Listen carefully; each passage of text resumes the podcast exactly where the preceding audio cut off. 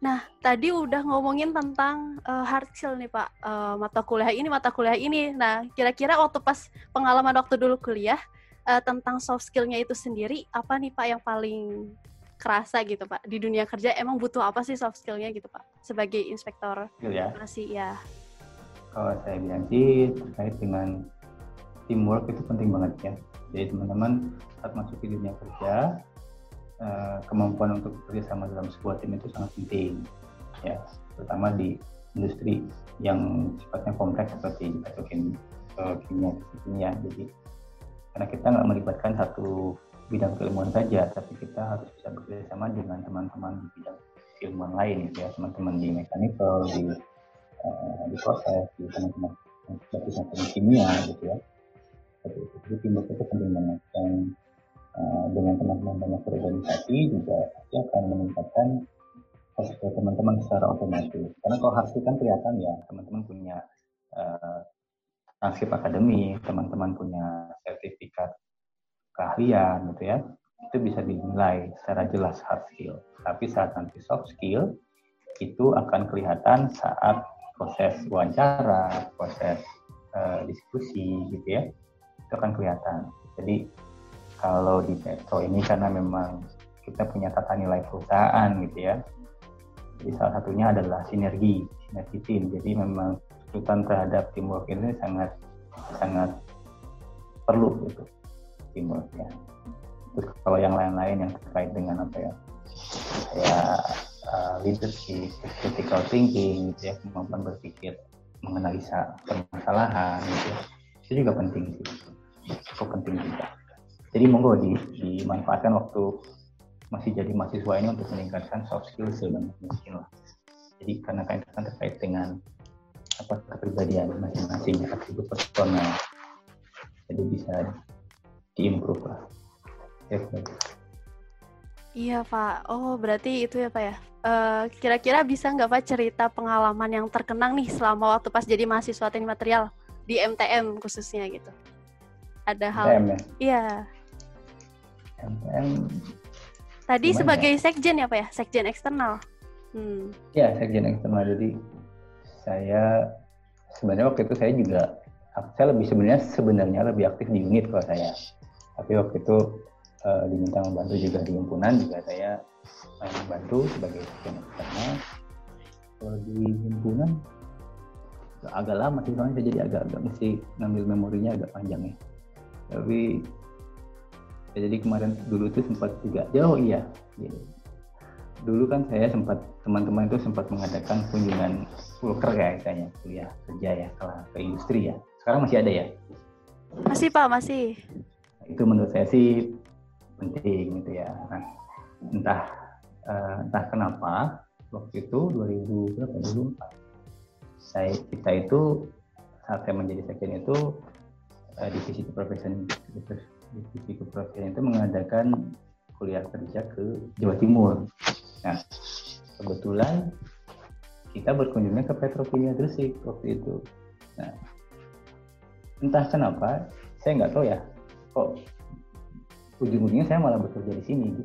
Jadi ya jalannya seperti itu. Jadi saya bisa mendapat pengalaman bahwa ada industri petrokimia gitu ya dari perjalanan kuliah kerja itu. Jadi saat saya di interview saya bilang saya sudah pernah pernah kunjungan ke sini dan saya lebih punya punya apa ya, ya view, punya informasi terkait dengan statistik logistik. Jadi kalau nanti teman-teman juga dalam organisasi ada kesempatan untuk berkunjung ke industri ya dimanfaatkan sebaik-baiknya. Kira-kira gitu. Ya, dengan segala. Oke, baik Pak. Oke Pak, aku sekarang pengen nanya nih Pak terkait tentang uh, persiapan. Kan tadi kan udah dibahas juga tentang persiapan hard skill kan paling dikuatin ilmu logamnya untuk mengetahui ilmu korosi yang ntar bakal dipakai gitu kan Pak. Terus ada soft skill juga, soft skill juga yang dibutuhkan itu ternyata teamwork itu sangat penting di dalam dunia kerja. Soalnya bahkan kelihat bakal kelihatan nanti pas ke depannya gitu kan Pak sama critical thinkingnya untuk uh, gimana cara kita menganalisa nanti berpikir dalam mengatasi permasalahan. Nah, sekarang kan kita kan juga kondisinya lagi kuliah, Pak. Dan sebagian dari kita itu sambil mempersiapkan sertifikasi untuk memenuhi kualifikasi dari perusahaan-perusahaan yang kita inginkan. Nah, hmm. untuk perusahaan di corrosion inspector ini kira-kira sertifikasi yang dibutuhkan tuh apa sih Pak?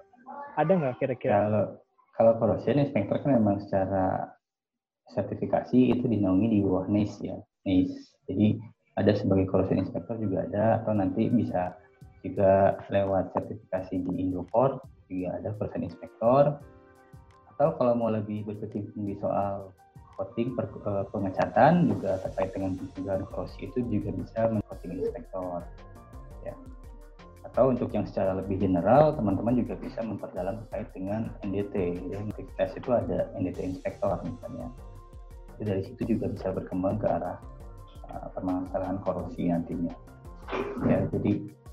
untuk sertifikasi sebagai korosi inspektor itu sudah ada jadi kalau teman-teman tertarik bisa bisa menyiapkan dari sekarang karena nanti di industri juga banyak yang diminati sebagai cost inspector terutama oh. di industri migas kalau saya memang memang memang cukup banyak.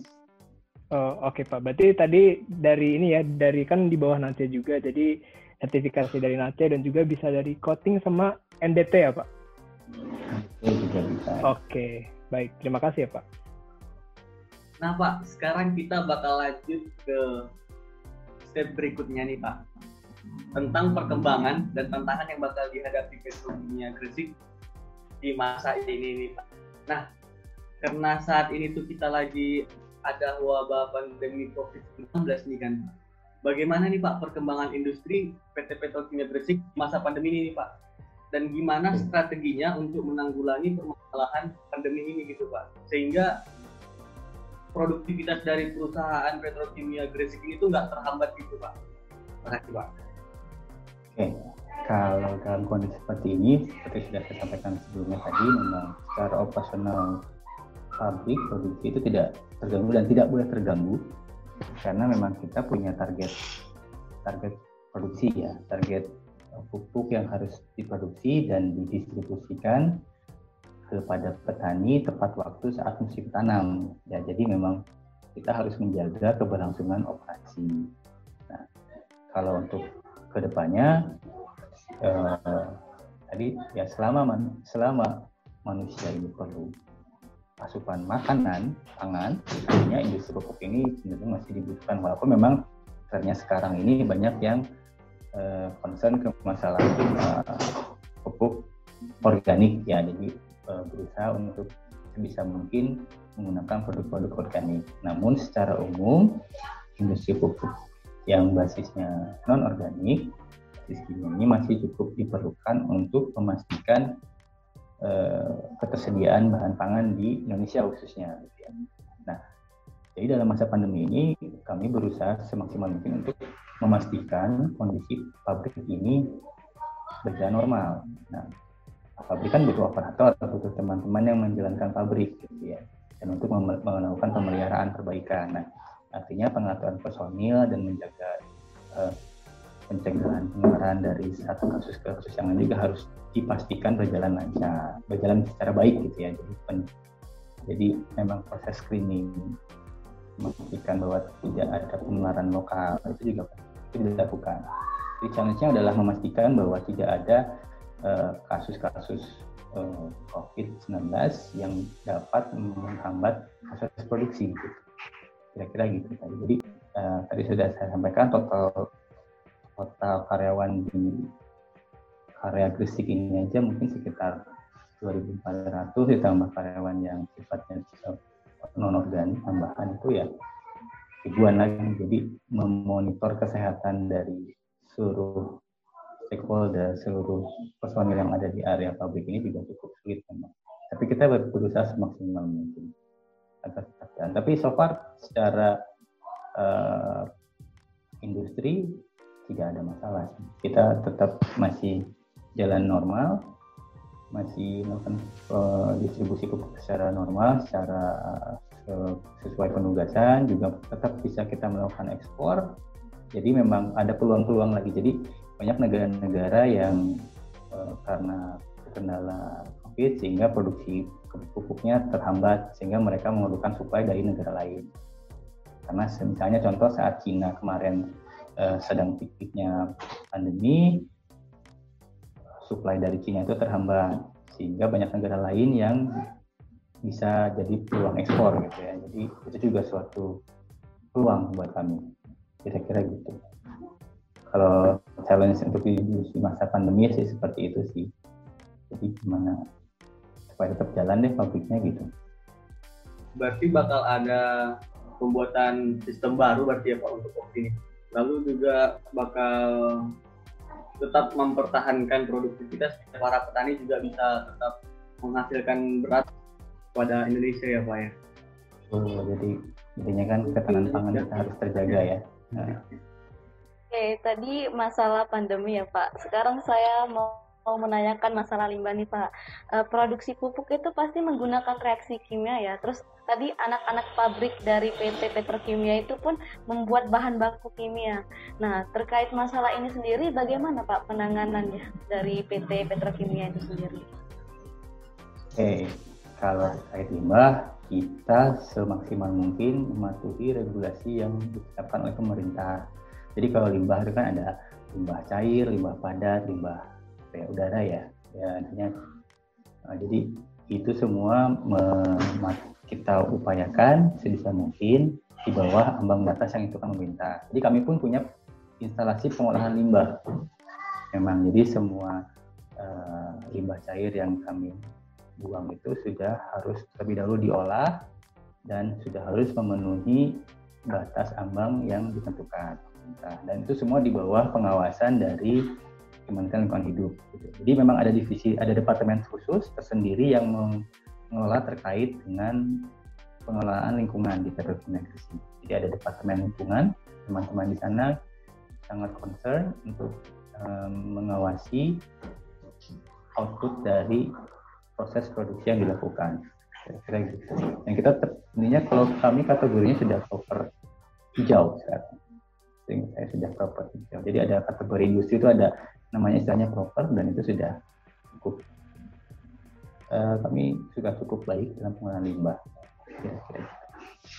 Oke, jadi pengolahan limbah dari PT Petrokimia itu sendiri udah aman ya Pak, karena udah ada departemen khusus yang menangani masalah limbah oh, ini sendiri. Ah, makasih Pak.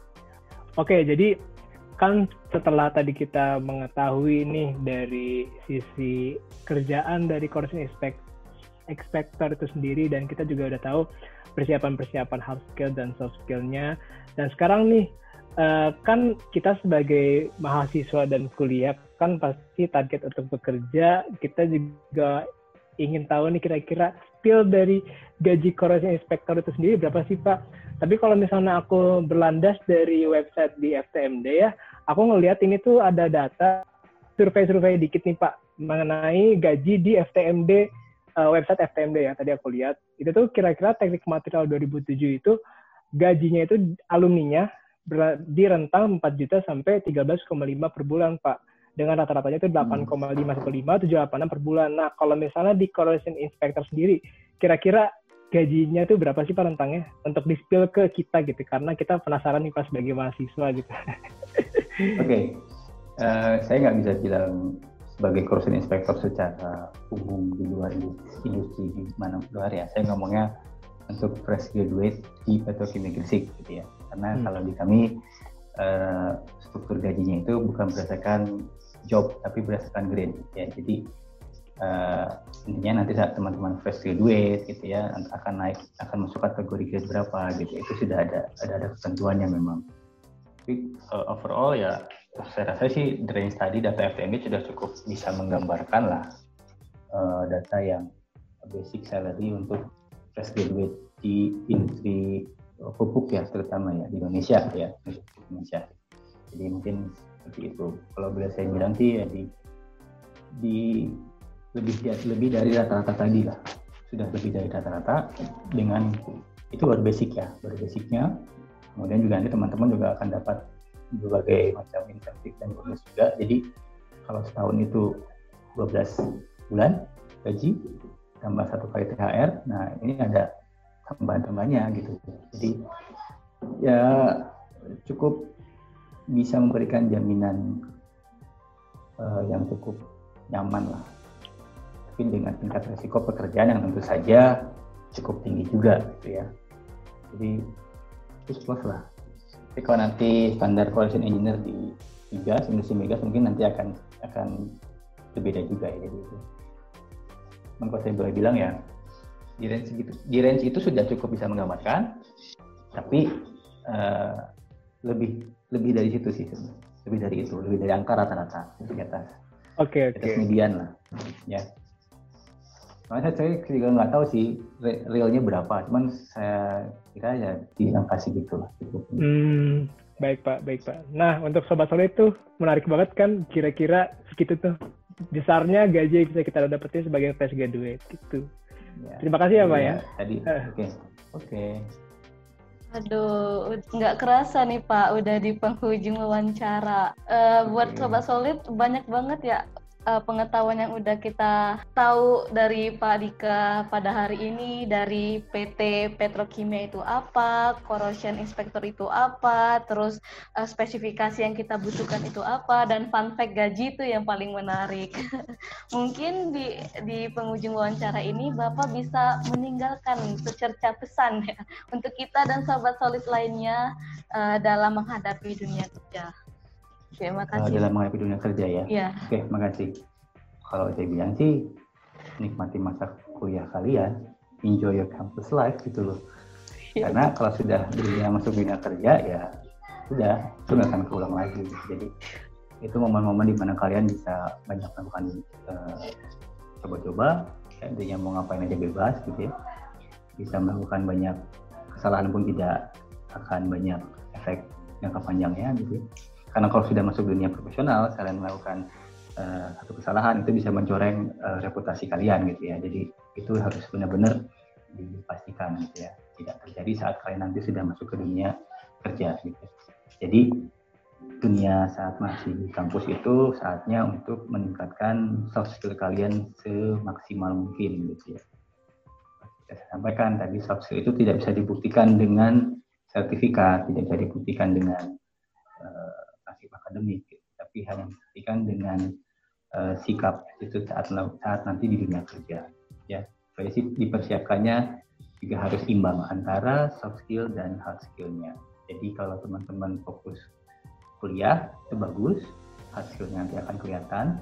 Tapi saat uh, misalnya dengan soft skill juga jangan dilupakan. Jadi uh, saya uh, jempol untuk teman-teman di yang sangat sudah aktif ini di MTM juga mengabarkan tentang dunia material ke masyarakat umum lah ya. Karena terus terang dulu juga waktu saya masuk material juga belum punya gambaran utuh nanti saya harus mau ngapain.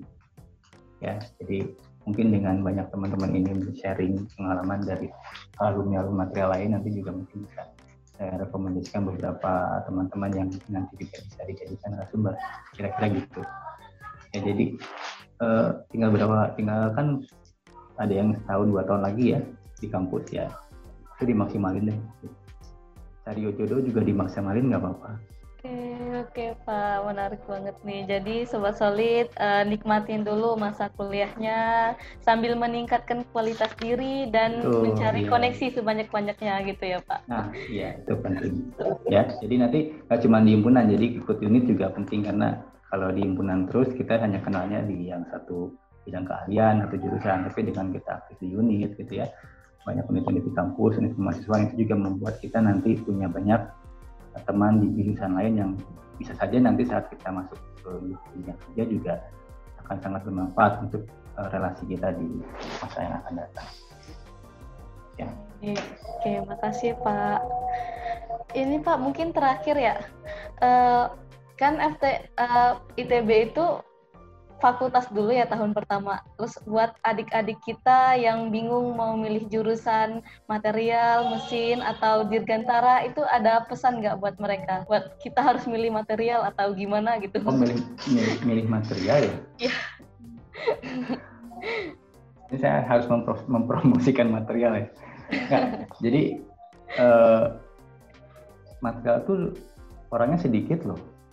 Jadi kalau uh, jadi suplainya kecil. Kalau kita punya kualitas yang baik dengan apa nilai yang baik insya Allah nanti juga jadi apa ya topik nanti. Jadi uh, seleksi untuk industri dunia kerja itu juga mungkin peluang uh, untuk lolos apa ya ya suplainya kecil lah pas saya bilang. Suplainya sedikit kan sedikit ya. Jadi demand jadi permintaan dari industri juga cukup banyak nantinya.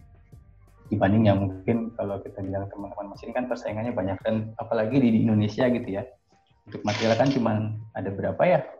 Di beberapa kampus kan nggak banyak ya. Jadi memang kita ini makhluk-makhluk langka gitu ya. Jadi uh, itu sih. Kita jadi orang yang spesial nantinya.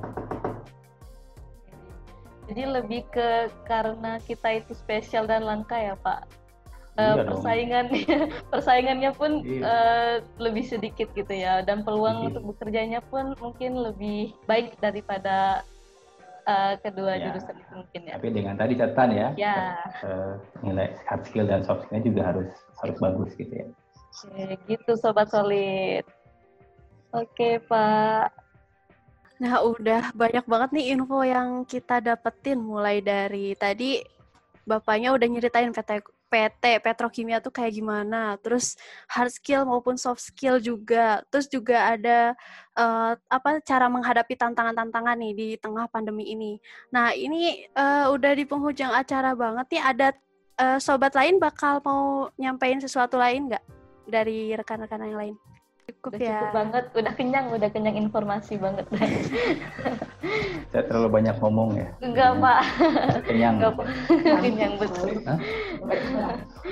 Semoga nggak bosan ya nggak ngantuk gitu ya. Enggak, enggak, Pak. Enggak, enggak. Menarik banget. Keren kok, Pak, isinya. Menarik banget dan kita jadinya tahu gitu dari perusahaan PT, lah, apalagi PT Petrokemia ini. Tuh. Ya intinya sih nanti kalau industri dunia kerja itu nggak nggak se se takut se scary yang kalian bayangkan lah kayak masih dikasih kesempatan buat belajar gitu oh ya pak baik pak oke okay, hmm. pak makasih tapi terima kasih banyak ya, pak Ya, terima kasih Sama-sama. banyak. Terima kasih banyak, Pak. Salam saya juga buat Iya. iya. Waalaikumsalam. Halo Sobat Solid, hmm, kenalin, aku Anas sebagai Research and Development Manager di BSO. Terima kasih ya udah mendengarkan podcast di Formasi. Sebelum kita tutup, jangan lupa follow Instagram kita juga ya di @bso.mtm dan untuk CIM adalah @cimitb. Terus jangan lupa juga nih subscribe channel YouTube kita di Deformasi MTM ITB. Oke, sampai sini dulu. Dengerin dan pantengin terus ya podcast-podcast selanjutnya. See you, bye-bye. Sampai jumpa Sobat Solid.